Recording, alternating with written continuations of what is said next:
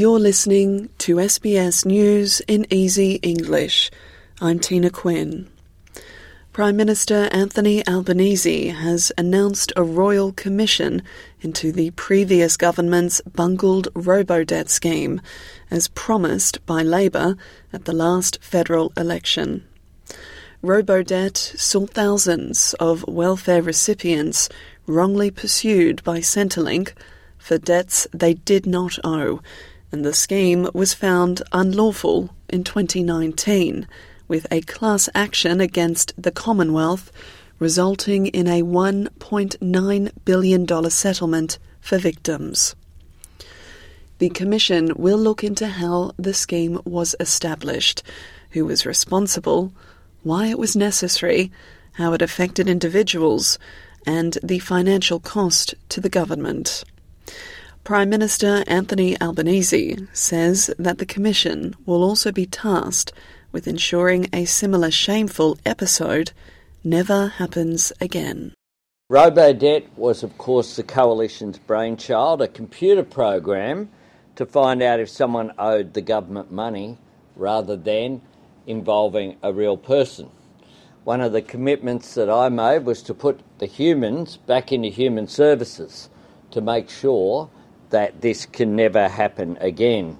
We know that almost 400,000 Australians fell victim to this cruel system. Qantas has posted its end of year financial results, reporting a full year pre tax loss of $1.86 billion. The results reflect the effects of the COVID 19 pandemic on the airline, with Qantas clawing back some revenue once restrictions eased and air travel resumed.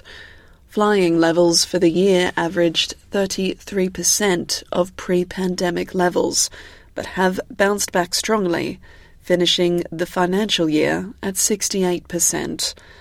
Qantas Chief Executive Alan Joyce says the results tell the story of a turbulent time for the national carrier, but the recovery has now begun.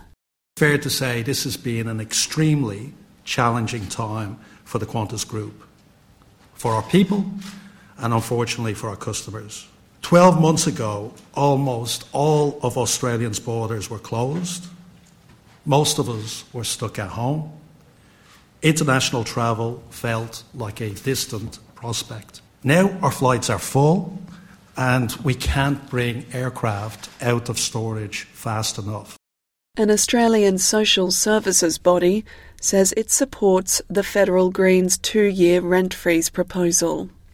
The Greens say a two year rent freeze, followed by a 2% cap in increases every 24 months, will enable wages to catch up with prices in the rent market by the end of the decade. Catholic Social Services Australia says the proposal is a vital initiative that warrants serious national consideration. The organisation's chair, Francis Sullivan, says it should be a part of the national debate around the cost of living crisis. They're heading in the right direction. Uh, governments need to start to take some control over the costs of rent, but also the general costs of living you know, over the past 12 months, rents have gone up seven times faster than wages in capital cities.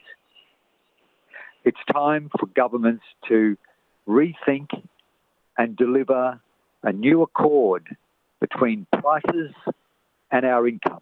Turning to sport, and former world number one tennis star Angelique Kerber has announced she will miss playing at this year's US Open because she is pregnant.